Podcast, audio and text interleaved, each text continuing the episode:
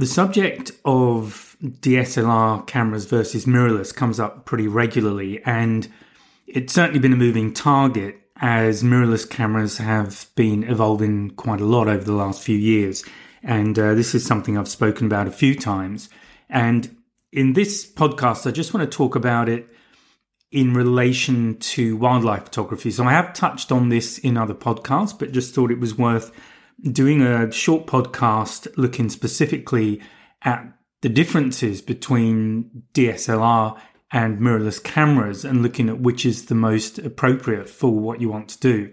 So I'm going to start with, um, I guess, where the market is at the moment is probably a good place to start. So mirrorless cameras are really beginning to dominate the market and that has pros and cons. So if you are looking at a mirrorless system, they're still on the move um, in terms of development and where the technology is going. That doesn't mean to say that you need to hang on until the technology has changed because it's, I think, reached a point now where most cameras uh, will probably do what most photographers want them to do. It's only when you're at the extremes of um, particular types of photography that you might find uh, that mirrorless is falls short maybe in some areas. On the other hand, DSLR cameras have pretty much stopped development, as far as I'm aware, with most manufacturers now. And I guess the advantage of that is that buying a new system, if you're going down the DSLR path, is more cost effective money wise, as again, as long as the camera does what you need it to do.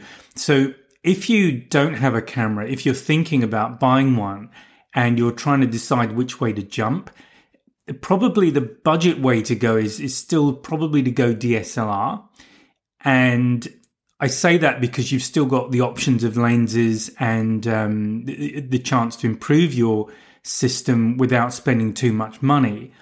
On the other hand, if you're looking at a longer term investment, it's probably well worth looking at mirrorless, but it's good to understand the pros and cons between the two before you make a final decision.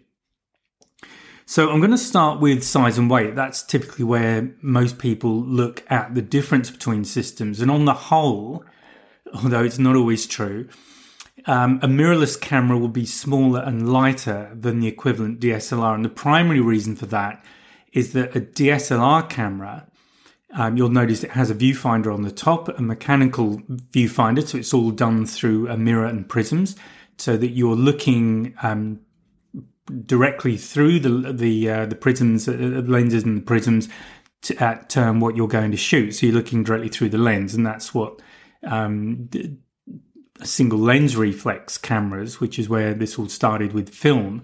Uh, that was one of the advantages of them that you're looking through the lens, and with single lens, single lens reflex, you can also change lenses. So that's the sort of underlying advantage of that system, and why it became so popular in the film era, let's say, um, and um, DSLR is simply a digital version of it. So instead of having film behind the mirror, you've got a digital sensor. And in order to get that live and real view through the viewfinder, you've got a mirror that mechanically flips up. So it's a physical mirror in front of the sensor and it flicks up when you press the shutter button. And that way, whatever's coming through the lens then um, hits directly onto the sensor. So that's why if you're looking through, it will go black at the moment uh, that you hit the shutter button. That's because the mirror has flipped up, so you can no longer look directly through the, through the lens. So obviously, mirrorless, as the name implies, that mechanical mirror is no longer there. So what you have is um, an electronic viewfinder. If you have a viewfinder, and this is where you get the um, screen on the back, even with DSLRs, what happens when you use the screen is that you're looking at the sensor. So the mirror will flip up so that you're now looking at what the what the sensor is seeing, which is fine. Um, it gives you a nice, accurate view of what you're seeing, but it has disadvantages if you're in bright light in certain situations. So, um, probably people of my generation who grew up with film cameras and are used to looking through the viewfinder, it's still the natural thing to do. And I don't tend to use the LCD screen on the back of my cameras unless I'm doing uh, remote control on them. And I'm typically in a studio sort of environment. Uh, not always, sometimes it's outside, but that's typically how I'll use it. But with the mirrorless, you've got this electronic viewfinder, and either you've got a viewfinder, some cameras have that, some you just look at the back of the camera. So that's the primary thing. And certainly with the bodies, first of all, they will tend to be lighter, although it's not always the case. So I've got some numbers here. So I've got the Canon R5, which is um, one of the better mirrorless cameras that Canon offer. That has a weight of 738 grams, and the equivalent would be something like the Canon um, EOS 5D uh, Mark 6, and that's um, another 150 grams heavier, so that's around 890 grams. You're starting to get towards a kilo in weight. And that weight is important if you're going to be carrying the camera over any kind of distance. If you're doing a lot of wildlife, if you're going to places, certainly the kind of places I've been, where I've been hiking for hours to actually get to um, see the animal I want to see, that weight can be an important consideration, particularly when you take into account the weight of the lenses. Now, typically they're lighter as well, but lenses are a whole other issue, and I'm going to come to them in a little while. However, that change in weight isn't always in that direction. So, an example I was reading about very recently, I was reading an article and they were talking about the Nikon Z9, and it's actually over 300 grams heavier than the Nikon D850. Which um, I understand is an equivalent. I'm not a Nikon user. Um, not that there's anything wrong with them. I think which camera make you use is purely down to your preference, how they operate. If a camera feels good to use to you, then that's probably the one to go as long as it has all the features and options that you need for your photography. So it comes down to what features you need on the camera. And again, if you don't know what you need, it's good to start out with something that doesn't cost you too much money because the chances are that you're going to change both body and lens and maybe to a completely different manufacturer. So I would say initially go for something that's relatively low cost or borrow one if you can. And it doesn't really matter what it is, but just start working with it. And then you'll quickly get to see what features it does't have, where the shortcomings are in that in in that particular camera setup. And from there, you can I like to write a checklist of what I actually need in the camera system I'm going to really start investing in. Now, the, the key thing I've mentioned that with the DSLR, you're looking through a viewfinder and it's mechanical. So you've got a, a prism in there, you've got a mirror um, in the, the camera body itself, and you're looking out through the lens. So to, in order to use that, you don't, you're not using, um, you're not drawing power from the battery. And what the, um, the way the mirror system works is that when you're just looking through the viewfinder, the aperture in the lens is actually forced open. So the, the mechanical aperture is as big as it can get, as open as it can get. So you've not, you say that you've got a nice bright image in the viewfinder. Obviously, when you're using an electronic viewfinder or the screen on the back of the camera, you're now drawing more current from the battery in the camera. And this can be the biggest drawback um, with mirrorless cameras. And although it's probably getting better, I think, um, and definitely um, battery technology is certainly evolving. So the batteries are getting more efficient. It does mean that you're going to be taking substantially fewer photographs on a mirrorless camera. So again, an, an example I have here is comparing a Canon EOS 5D Mark IV. Sorry, it should have been the Mark IV, not Mark 6. Um, you'd expect to get around 900 photographs out of each battery. Now, that also depends on other things. So the temperature, um, other things using on the camera, but 900 is a reasonable um, a sort of number that you would expect to get from a fully charged battery. If you compare that to the R5, you're going to be getting in the in the region of 320. So it's around a third um, of the total of the DSLR camera is what you would expect to get with a mirrorless camera. Now, this obviously is just a a very rough rule of thumb because the um, what you will get depends on the number of things, and also the age of the batteries will be a factor as well something where you have, or you might have a useful advantage in the mirrorless camera is actually in the, the frame rate.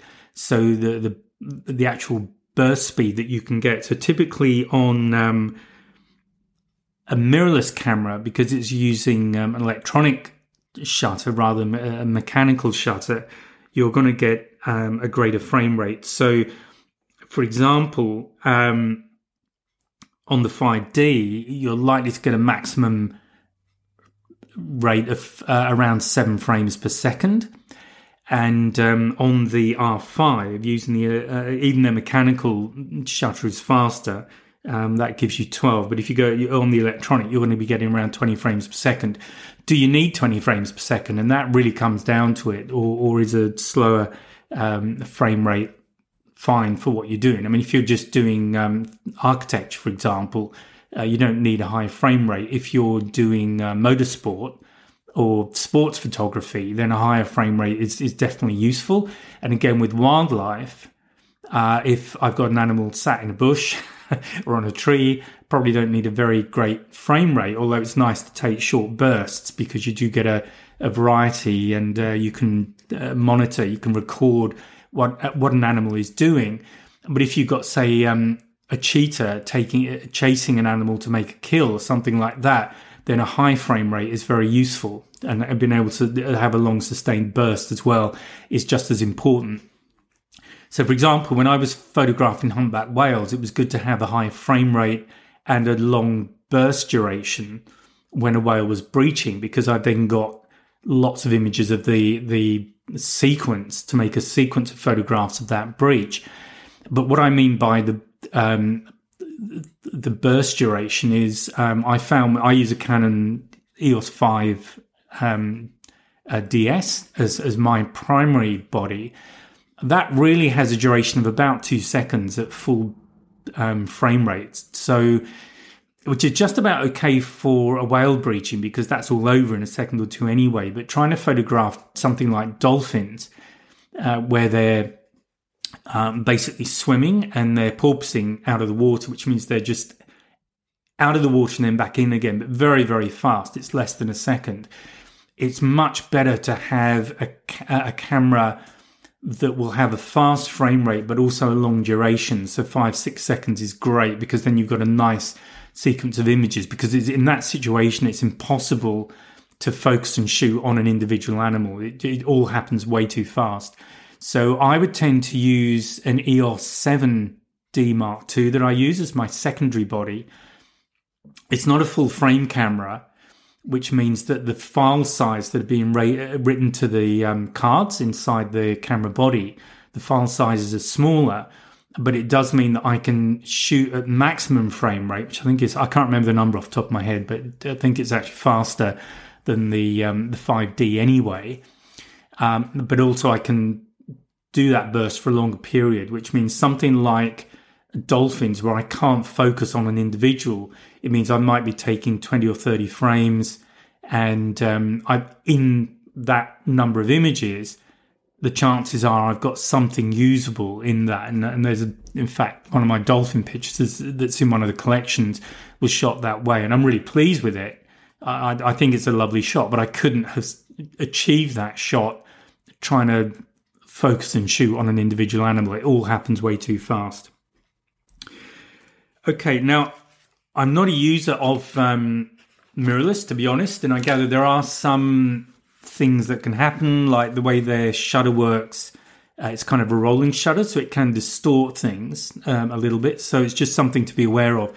So again, if you're doing, say, photographing car wheels, something like that, that's the kind of thing where the wheel can get distorted a little bit so again, before you commit yourself, ideally you want to borrow the kind of camera you want to use and just shoot your normal subjects and just get a feel for how you get along with the camera because I think one of the key things is being able to get into it and do the things, make the changes you need to make most often very easily.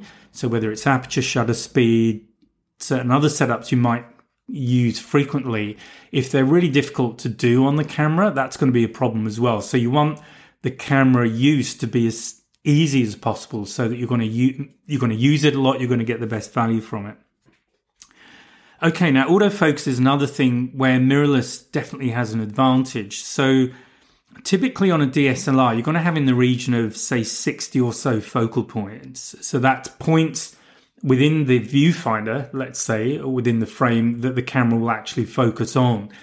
And um, this is important where you're photographing moving subjects. So I tend to um, not use zone focusing. I'll use a single focal point in the center of the viewfinder to get mine. And I use back button focusing as well. So I can um, set my focal distance using the autofocus system in the camera, but then recompose my shot knowing that things are going to be in focus.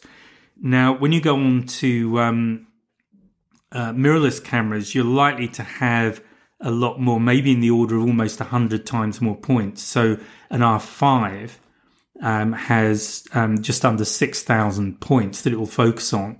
Now, where this becomes a real advantage is, is when you're using autofocus tracking, either on eyes or a vehicle.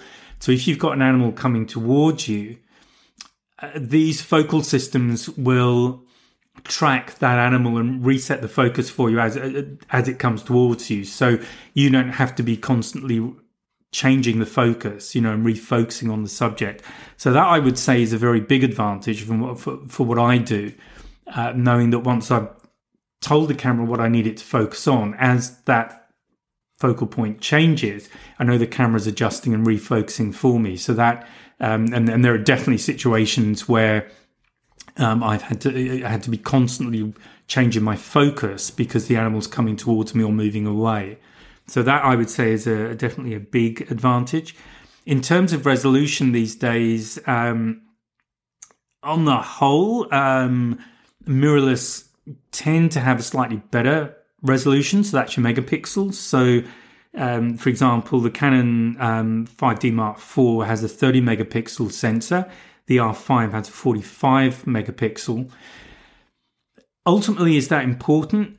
It depends again on what you're planning to do with your shot. So I'm taking photographs that I want to blow up to um, give me images that are, are big enough to hang on a wall. So, you know, maybe A0, certainly A1 and above.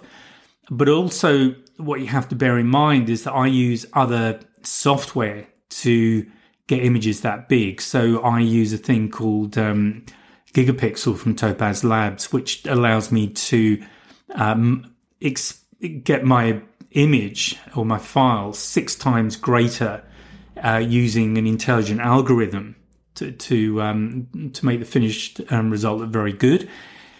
So if you're going to be doing that, you probably want to get your initial um, shot, your initial file size as big as possible how big does it need to be? Well, that again depends on what you're planning to do with it. So the other extreme of that is just shooting for social media. Well, honestly, eh, pretty much any camera that you pick up is going to have um, a good enough resolution for you. And you might even want to step down the resolution that the camera is shooting at because when you do that, uh, most cameras will allow you to um, set up the file size that you're you're going to be storing.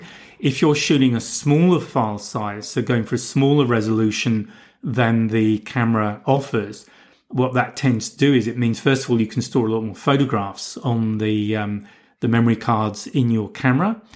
It also means things like shutter speeds and burst lengths tend to get shutter speed maybe faster, burst durations definitely longer because the, the burst duration tends to be limited by how quickly the camera can write those digital files onto the uh, the memory in the camera. Obviously, if it's a smaller file, it will write much faster. So these things will all have a bearing on what you can do when you're in front of your subject. So again, that's something to um, just just look at. Now, another thing is image stabilization. So you can think of this a bit like um, suspension system on a car. Image stabilization is useful in the mid range when you're hand holding. So what I mean by that is that if you're shooting at a very fast shutter speed, and I tend to do this um, certainly with things like whales, because the whale's moving, I'm on a moving boat, I'm probably turning anyway to get onto the whale. So I need to be shooting in thousandths of a second, and I'll typically be between one and four thousandths of a second on my um, my shutter speed. Image stabilization at that speed is pretty much irrelevant because your shutter speed is taking care of any minor movement there might be. So an image stabilization system is unlikely to be effective at that sort of shutter speed. At the other end of the range, if you're doing a long exposure, um, I, I, mean, uh, really, Astro and things like that are one extreme of that, where you do many, many seconds of exposure. But if you are doing a long exposure, the chances are you really want to be on a tripod because if you try and handhold it, it, it's just too long. It's it's just too hard for any system to compensate for you. However, in that mid range where you are likely to be hand holding the camera, this is where image stabilization can be very useful. And here I'm talking about shutter speeds in the range of, say, 115th of a second. So that's definitely pushing things when you handhold, but it's it's possible. But this is where the electronics in a camera can make the difference between um, a, a, a, sort of shaky out of focus fo- um, image and a nice sharp in focus image. So, what do they? What's the difference? Well, with DSLR cameras, the image stabilization system is usually, I think, always, but I, am not going to say always, but as far as I'm aware, it's all, usually in the lens itself. So you need to buy a lens with Im- image stabilization built in. Sometimes there is more than one type of stabilization, depending on what you're doing, but it will be in the lens. That means the lens itself is going to be more expensive. And just to give you um, an idea on that, with the 5D, uh, the Canon 5D uses the EF series of lenses. So currently, I believe there are 257 EF lenses available. Of those, only 77 actually have image stabilization built in. So it's something to be aware of. Now, the difference with a mirrorless system is that the image stabilization tends to be built around the sensor rather than the lens. So that means you've got a consistent stabilization system there, first of all. It doesn't vary on the lens. And also, it doesn't matter what lens you're using, you still have image stabilization. And currently, the R5, to give you an idea, has around 34 lenses. So it doesn't matter what lens you get, you've got image stabilization there already. So that is something to um, to bear in mind. But again, do you need it? Now, you'll also see on the image stabilization the number of stops that stabilization will give you. Now, that might not be obvious what that means. So, just to give you um, a, just an example to give you an idea, if you're shooting at one fifteenth of a second, if you have an image stabilization that gives you, say, three or four stops, if your image stabilization is set to four stops, or that's what's available, shooting at one fifteenth of a second with four stops on your image stabilization means that you are shooting at an equivalent of 1 125th of a second. So you can think of it as giving you the equivalent of a faster shutter speed. And that can make the difference, as I've said, between having a nice um, sharp image rather than one that's got some, some blur due to um, lens movement in it. Now, I'm going to talk a little bit about lenses as we sort of got onto them, because one of the things you will find is that DSLRs certainly currently have a lot more options when it comes to the lenses that you can use with that camera. And the mirrorless cameras are a long way behind. Uh, over time, obviously, that, that gap will narrow. The and again, I think most manufacturers are not developing any new lenses for their DSLR systems. All the development is going into the mirrorless lenses. So, again, the, the key question is do you have the focal lengths and the lenses that you would normally use? So, here I'm thinking um, particularly zoom lenses because I tend to use zoom when I'm out doing wildlife photography because it gives me, uh, it means I'm not carrying a lot of lenses. I don't usually have the opportunity to change lenses. In fact, if I want to switch from, say, a telephoto to a wide angle um, setup, I'll, I'll, generally have the two bodies, and uh, one camera, will, one body will have a long lens on it, the other body will have um, a wide angle on it. So that's how I switch between telephoto and wide angle. So if that's how you're planning to use the cameras, then you need to make sure that you've got the lenses available to give you the uh, focal length ranges that you need, whether that's using a fixed focal length or a zoom lens. Um, you need to make sure they're available for the uh, the camera that you need. The other thing I would say is that my lenses, I tend to keep the lenses much longer than I keep the bodies. This um, is sometimes because developments in bodies, and this probably applies, well, this will apply more to mirrorless these days. But what's available on the body, there might be features that become available that are very useful to me, but they're not on the current body I'm using. Uh, previously, it's typically been the um, the resolution that I can store, the file size I can store, the megapixels, if you like. That's gradually improved over the time I've been using digital cameras, and that's tended to drive why I've changed my camera bodies. The two that I'm using right now, um, the um, EOS 5D and the um, EOS 7D Mark II. One of the important things to me about those bodies is that they're almost identical in the way the buttons and everything else is set up on the camera. So it means I can work be working with one, switch to the other, and everything's in the same place. And even things like my back button focus, I programmed that to be on one of the, the buttons on the back, my autofocus, where, where the autofocus is set.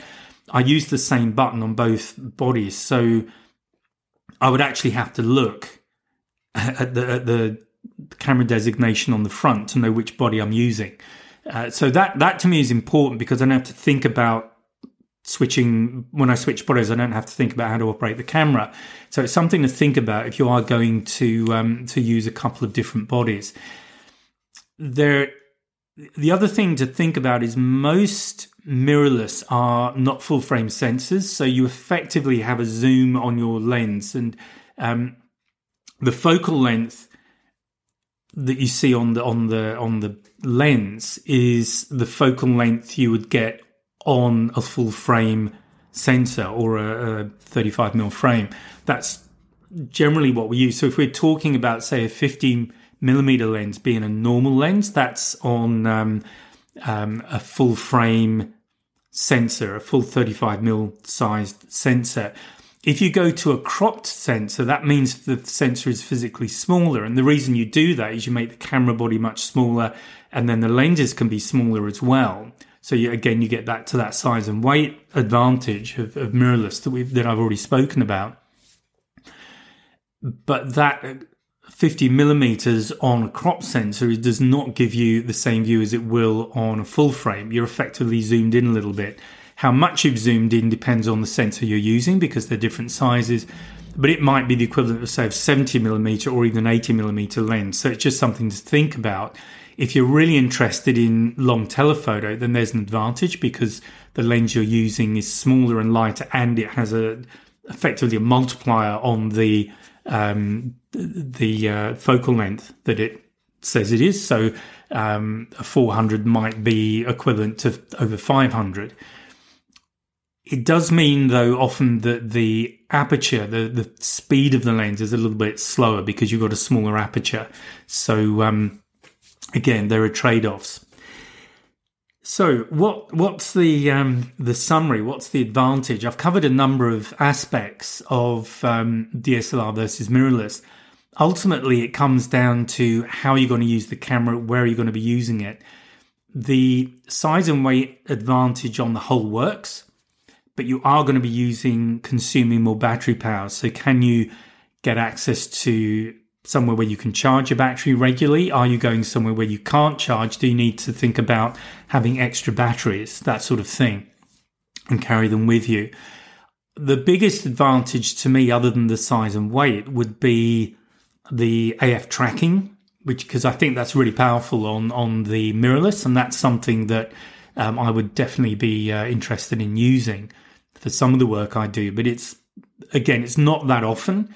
So it's maybe 10% of the time that I'm shooting. That would be um, a real advantage and possibly even less. So again, with these pros and cons, you really need to look at how you use, how you're doing your photography, where are you doing it, of all the pros and cons of both camera types, do they really apply to you? or in in most cases do they not apply so they wouldn't be particularly useful they're more the kind of nice to haves and they'd be useful in a few situations but would they be critical in that situation so that's another thing to think about so ultimately it comes down to knowing what sort of photography you do knowing what you need in a camera and in a camera system because after a little while certainly if you're using more than one body if you've got multiple lenses and you're using the pro lenses and bodies, that can become quite expensive. So one of the reasons I haven't changed to mirrorless yet is first of all, my DSLR setup does work for me, even though I can see some advantages in moving to mirrorless. But also to replace what I've got, I'm probably talking in the region of 20,000 euros, $20,000 to replace what I have now with a new equivalent mirrorless system. And at this stage right now, I, I don't feel that in, that investment is justified. What I have does work fine. It still gives me the results I need, and I have, um, you know, I have everything I need to do the work I need to do and get the results I'm looking for. So I think that ultimately it's is um, a question to ask yourself before you make any final decision. So I, I hope that's um, been interesting. Um, I'm sure this particular podcast will date because new cameras are coming out all the time, new lenses. So uh, the, this whole discussion around DSLR and mirrorless cameras has been a moving target for some time. I think it's not moving quite as fast as it used to. It's something to keep an eye out for. But if you're looking at getting started, you just want um, a value system just to get started. I would probably suggest. I haven't looked recently, but um, you can get some good value DS, uh, DSLR systems, and they're probably cheaper than the equivalent mirrorless. Or maybe even looking look at buying second-hand gear because I'm sure there must be a lot as people change from DSLR to mirrorless systems, or even upgrade their mirrorless uh, bodies and their those systems. It puts um, cameras and lenses uh, out into the uh, second-hand market, and that's a great place if you're just looking to dip your toe in the water a little bit um, have a look at what's available, and um, then you're you're minimizing your initial investment, and you're you're you're probably going to write that investment off at some point. You're probably going to change to something else. So I would recommend going for something that's um, you know setting a reasonable budget and sticking with that budget. Okay, that is it. I feel I've spoken for long enough, so I hope you found that useful, and I will speak to you again in the next podcast. So bye for now. Just before I go, I want to let you know that there's a couple of ways you can support me if you feel so inclined. Uh, with the podcast, Buzzsprout, which is the um, the platform I use for all of my podcasts, they have a subscription model. So if you feel that you would like to subscribe, a few dollars, a few euros, whatever, um, to the podcast, that'd be much appreciated. The other option is my Patreon membership. So if you'd like to become a patron, and that starts at the price of a cup of coffee every month, You'll get access to exclusive material, behind the scenes material, photography tips, all this kind of stuff, depending on which tier you're at. So there is information available through my website and um, also on the, uh, uh, the written text to go with this podcast. So if you choose either one, thank you so much in advance. And whether or not you do, I hope you uh, continue to enjoy the podcasts and let other people know about them. Thank you very much. Bye for now.